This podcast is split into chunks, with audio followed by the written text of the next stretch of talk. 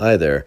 In advance, uh, I'm going to tell you right now there's not going to be a sponsored segment in this particular podcast on Charles Manson and his effect his effect on music and the way he tried to have a musical career himself. And that is due to the sensitive nature of the podcast. As as I was doing my research and as I started talking about it, it, it started just I, I just started not feeling right about the idea of putting a sponsored segment in, especially when I got to the part where Trent Reznor was talking about, uh, you know, using the, the Sharon Tate house to record some of his music. So you're not going to hear a sponsored segment from Anchor or anybody else. Just wanted you to know that in advance. And here comes the the intro music.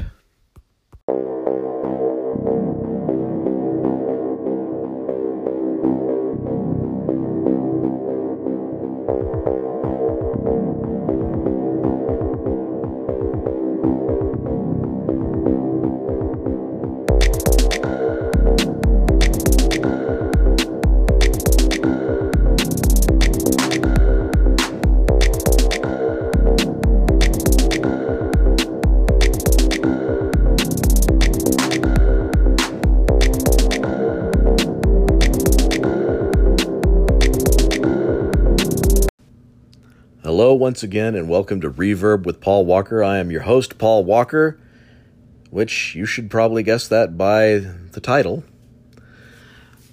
Anyway, a uh, couple of things I, I want to talk about. I'm not going to be able to play people's music on this podcast so readily. I've had problems with. I thought I'd be able to play po- people's music from Spotify Premium but I can't do that and monetize my content at the same time. I can't play ads and I can't have listener support turned on if I'm going to be playing Spotify tracks. And the whole reason for that is I guess it's copyright issues, so it's not technical issues and I said some some kind of mean things about the people at Anchor that I was going to yell at them and eh, people at Anchor, I'm very sorry. Um, I, I apologize. Will you, will you please give me a big forgiving hug? anyway, let me get to my notes here.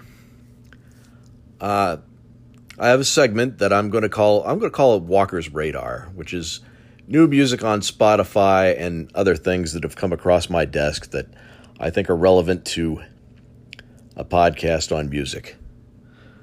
First of all, we have Rise and Set a new EP by As Is on Spotify, Record Day, a new single by Kind Regime, Minima, the new album by Many Elephants, Sour Trap, a new album by Sour Rap, Sacrifice, which is a new single by Alien Blaze, Concrete, single by Poppy.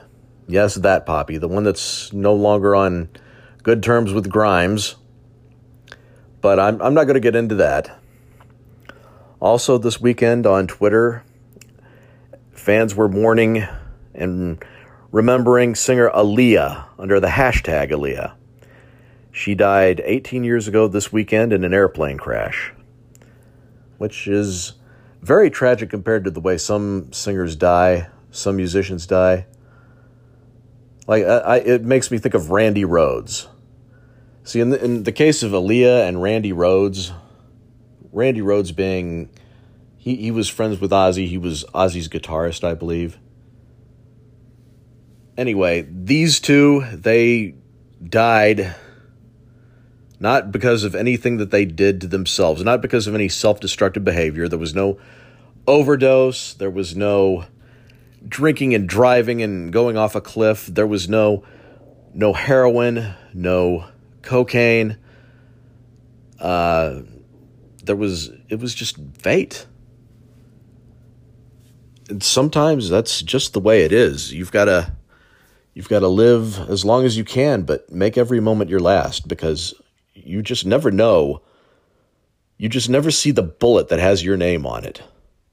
Not that it's always a bullet, but you you just never know when you're when it's going to happen. You could be on top of the world and get hit by a bus, and you just never know when you're going to. Well, sometimes people do know. Sometimes they have an idea, but a, lot of times they don't. They just have a great day, and then the next day it's just stumble and fall into the grave, basically. I don't know what to tell you. That's life. That's life. The universe does not care, it just plays dice with everybody. And the final thing that uh, I came across my radar this weekend, I don't know when Donald Trump said this, but he was blaming mass shootings on video games.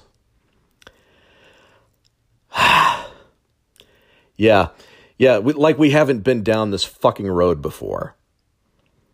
You know, one minute it's Anita Sarkeesian saying video games are, are bad and, and cause rape culture, and then and then it's Donald Trump and and going way back to like the 80s and 90s, there were people saying all this crap about video games.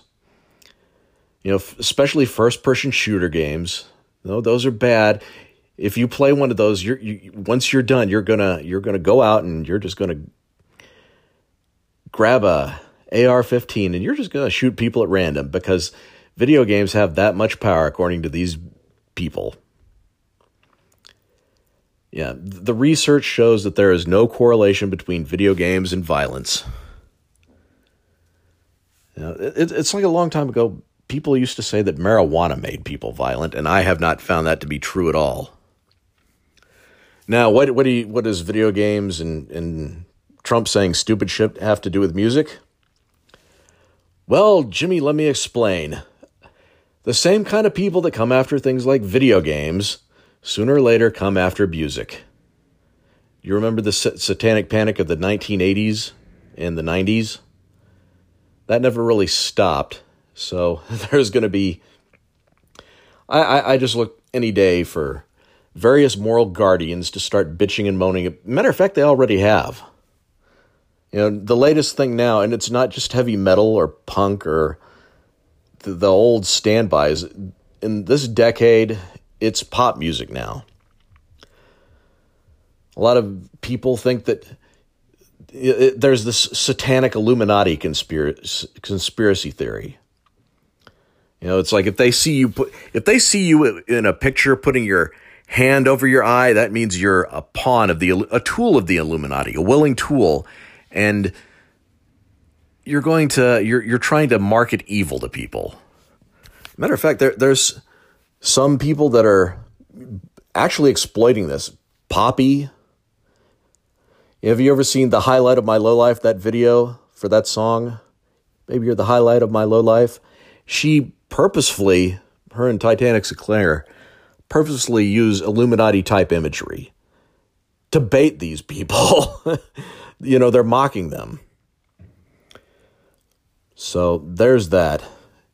And right now, I just want to take a moment to say that I can't be playing music to remind you that I can't be playing music from Spotify on here. But if I do interview you and you want me to play some music on this podcast, some of your music, then I'm going to set something up where you could email me the music.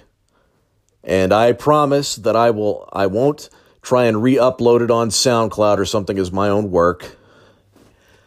This is your receipt right here for that. I, am not going to do anything like that. I would only use it for the purpose of the interview and you know, this is my guest, this is their music. I wouldn't do anything shady because I don't want to get a I don't want to be the subject of a DMCA takedown notice and I don't want my reputation ruined before I've even hardly built it. But anyway, let's get on to talking about Charles Manson. A lot of you people are probably thinking, okay, Paul, what the hell does Charles Manson have to do with music? Well, Jimmy, I'll tell you. I'm not going to go into Charles Manson's crimes, first of all. I'm, I'm not going to go too deeply into that. You all, if y'all don't know what he did back in 1968, y- y'all better get yourself uh, an internet connection and you need to Google some shit. But back in the day, sadistic cult leader and murderer Charles Manson, he left behind a legacy of manipulation and conspiracy theories and ruthless killing. But before he was sentenced to life behind bars, he aspired, get this, to be a professional musician. He and his cult, the Manson family, they spent time with some of the most significant artists of the late 1960s. His own debut was a studio album, and it was an abysmal commercial failure, though.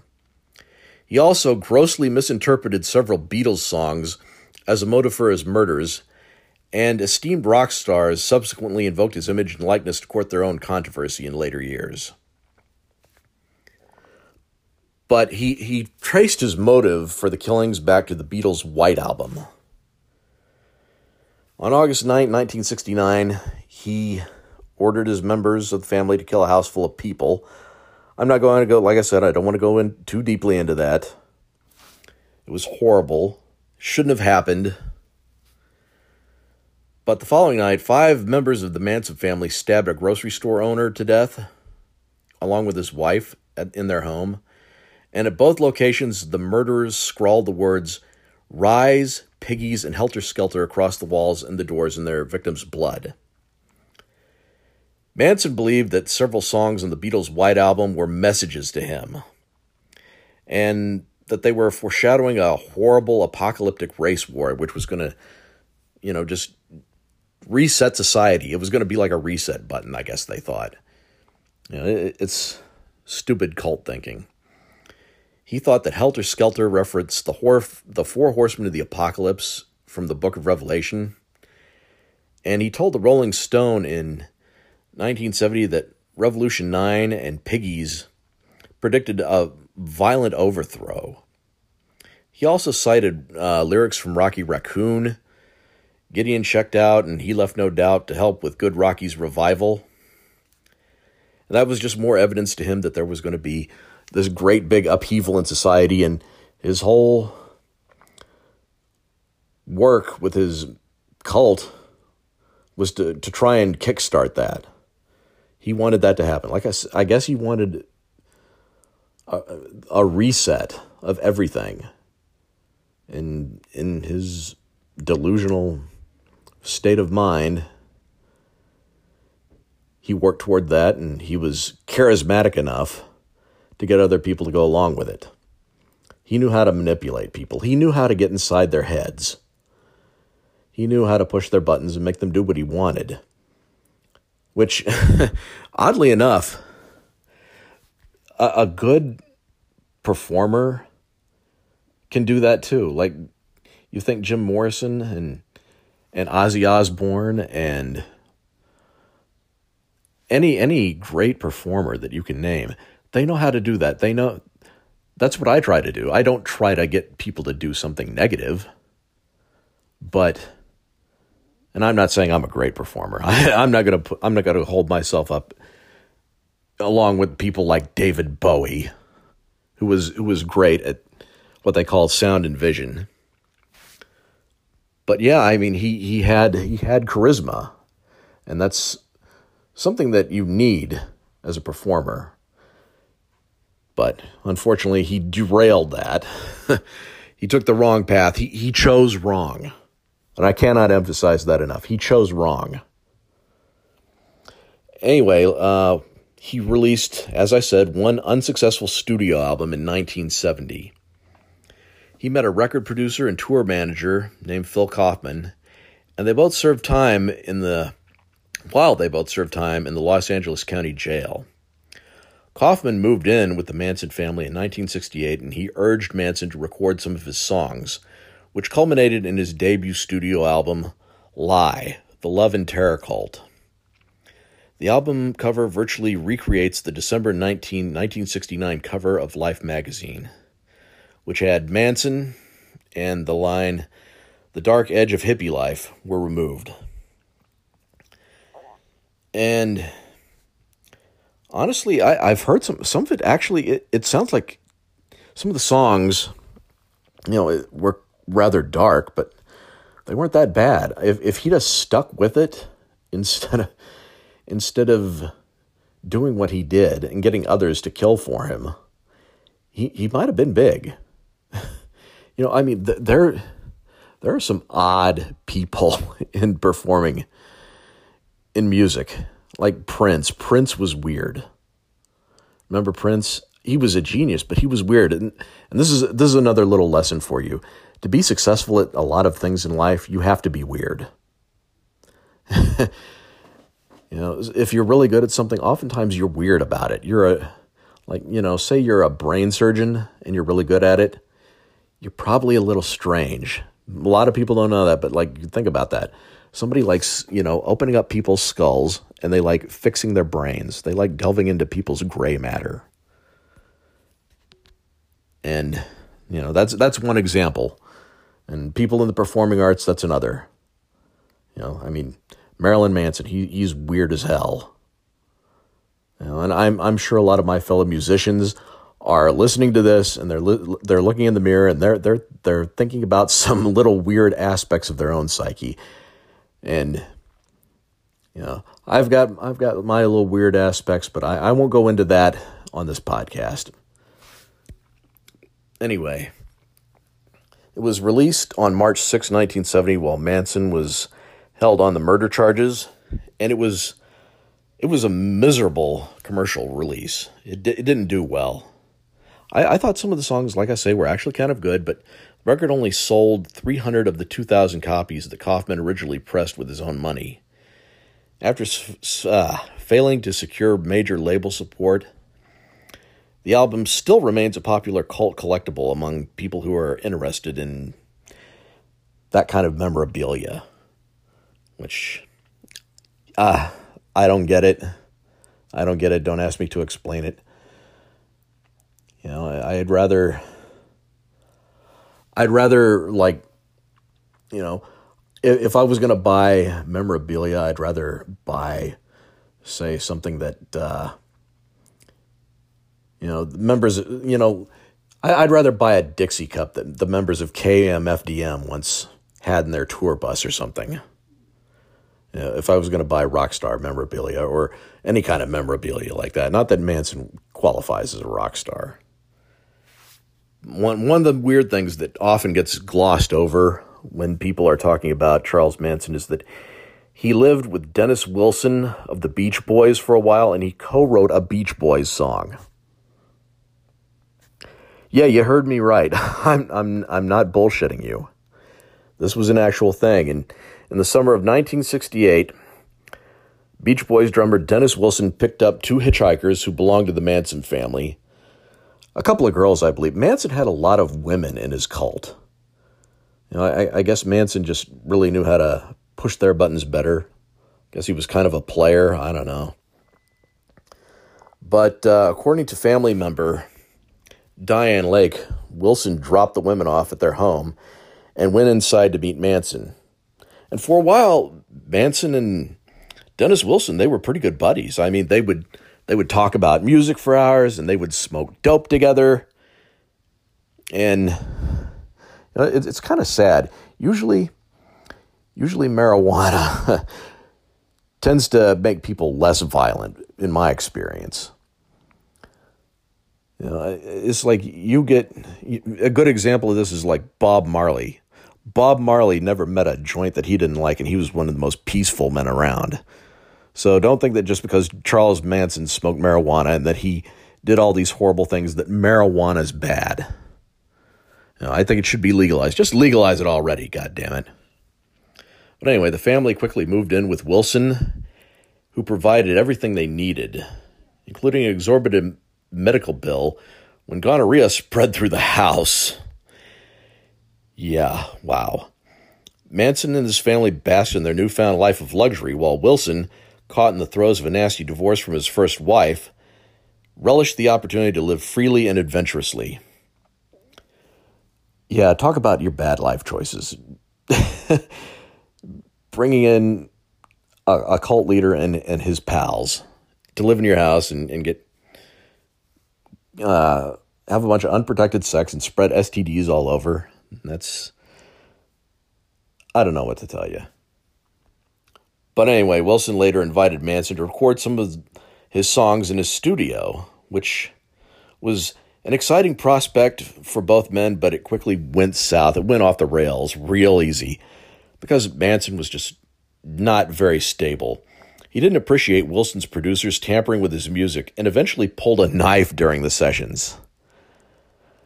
Yeah, I, I, I would love to have seen, just for my own curiosity, I would love to have seen that, you know, just because. I don't know. I don't know why I would have liked to have seen that. I mean, I'm glad nobody was hurt, but it just gives an insight into how weird Hollywood can be, how weird California, the, the California music scene can be. The family, the Manson family, moved out shortly thereafter because I guess they were kicked out. I'm guessing that Wilson was not happy because he had more than $100,000 in medical bills, damaged property, and stolen personal items. Yeah, that's what you get. That's what you get. You got to be when you like let people hang out in in your house. You better know who you're letting be your roommates. The drummer got his revenge in the end, though. In September 1968, the Beach Boys reworked Manson's Cease to Exist song, altering some of the lyrics and rechristening it Never Learn Not to Love. It appeared on their 20/20 album the following year, and Wilson credited as the only songwriter. So basically, Wilson was, I guess he was pissed off, and he's like, hey, I got this idea for a song, wink, wink, nudge, nudge. And to get revenge on Manson, he's like, I'm gonna I'm gonna make your song ours. I'm just gonna change it around a little. You know, put a little flourish here, put a little flourish there, dust this part off, and give that part a new coat of paint, and it'll look slightly different. So, yeah, I, I can't blame him. I'd do the same thing. I really would. But Wilson later found a bullet in his bed after that. And Manson took credit. He said, I gave him a bullet, the spurned musician said, because he changed the words to my song. Yeah, boo hoo. Man. Researching part makes Manson seem like such a pitiful little snowflake.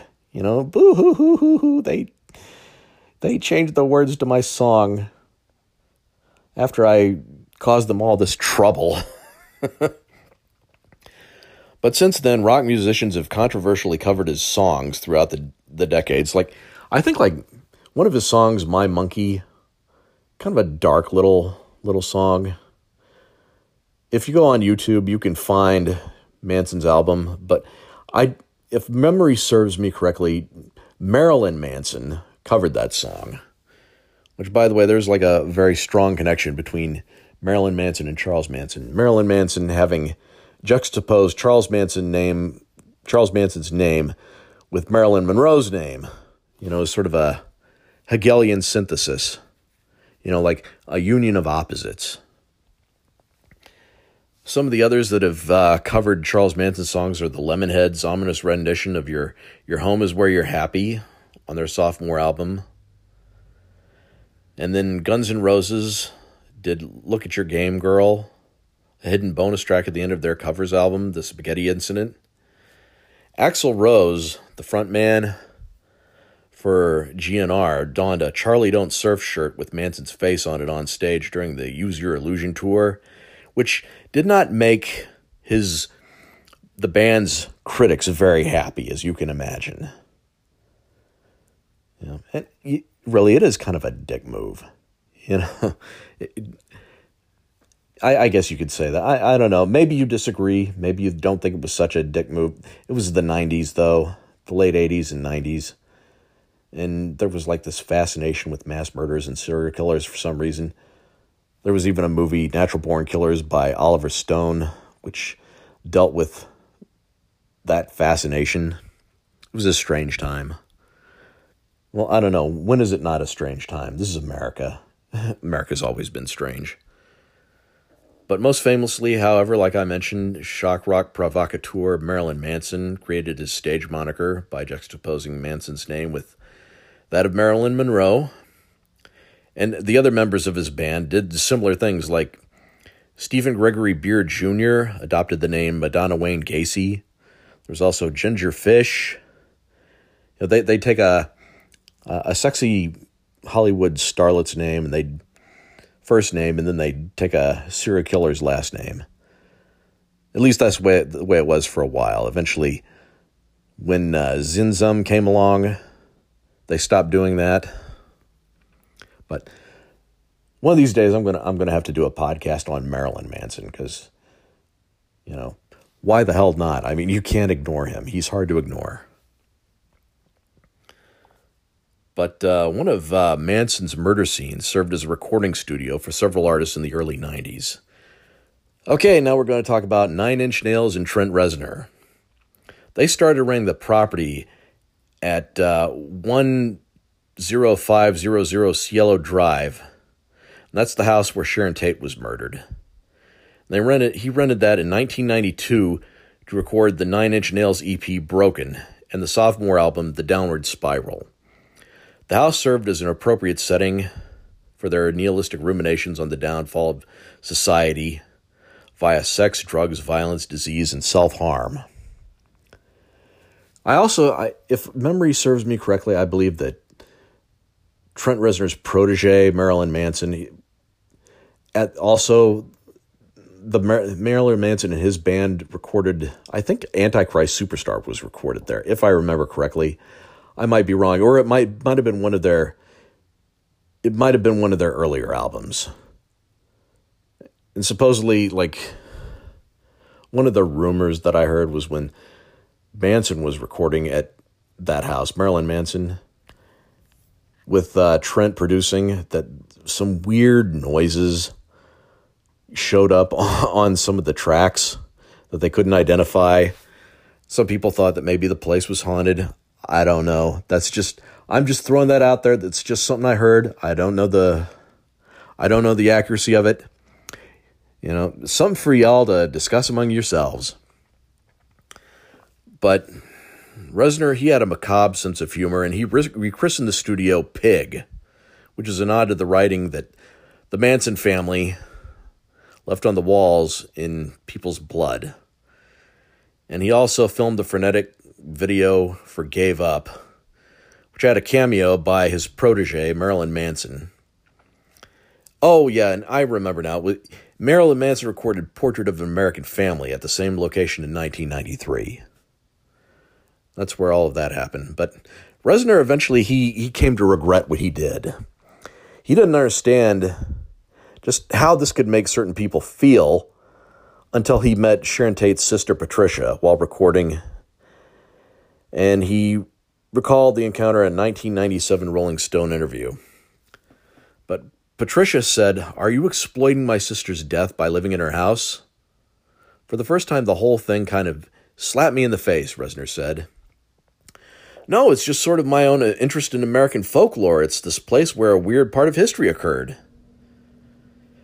I guess it never really struck me before, but it did then. She lost her sister from a senseless, ignorant situation that I don't want to support. When she was talking to me, I realized for the first time what if it was my sister? I thought. Fuck Charlie Manson. I don't want to be looked at as a guy who supports serial killer bullshit. I went home and cried that night. It made me see there's another side to things, you know? It's one thing to go around with your dick swinging in the wind, acting like it doesn't matter. But when you understand the repercussions that are felt, that's what sobered me up. Realizing what balances out the appeal of the Lawlessness and the lack of morality and that whole thing is the other end of it. The victims who don't deserve that. That's a quote by Trent Reznor. And finally, the Tate House was demolished in 1994. And so, yeah, there's that. I mean, it, it, the whole thing's kind of sad, you know. If maybe maybe if Manson had done better as a musician, history would be a little different. Maybe he wouldn't be in jail.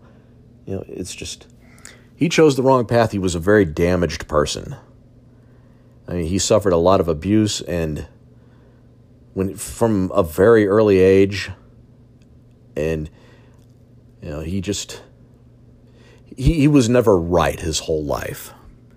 Sadly, though, he was very charismatic and he was able to get people to do what he wanted, and he was very unstable. And anyway, I personally, I'm never going to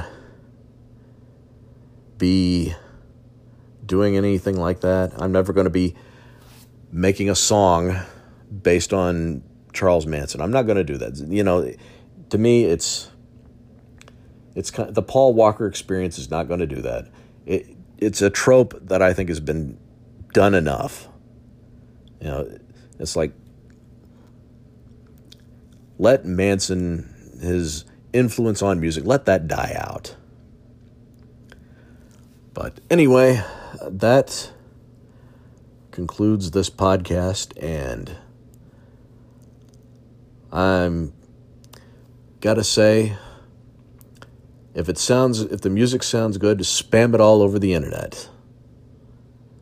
Peace out. You be well, everybody.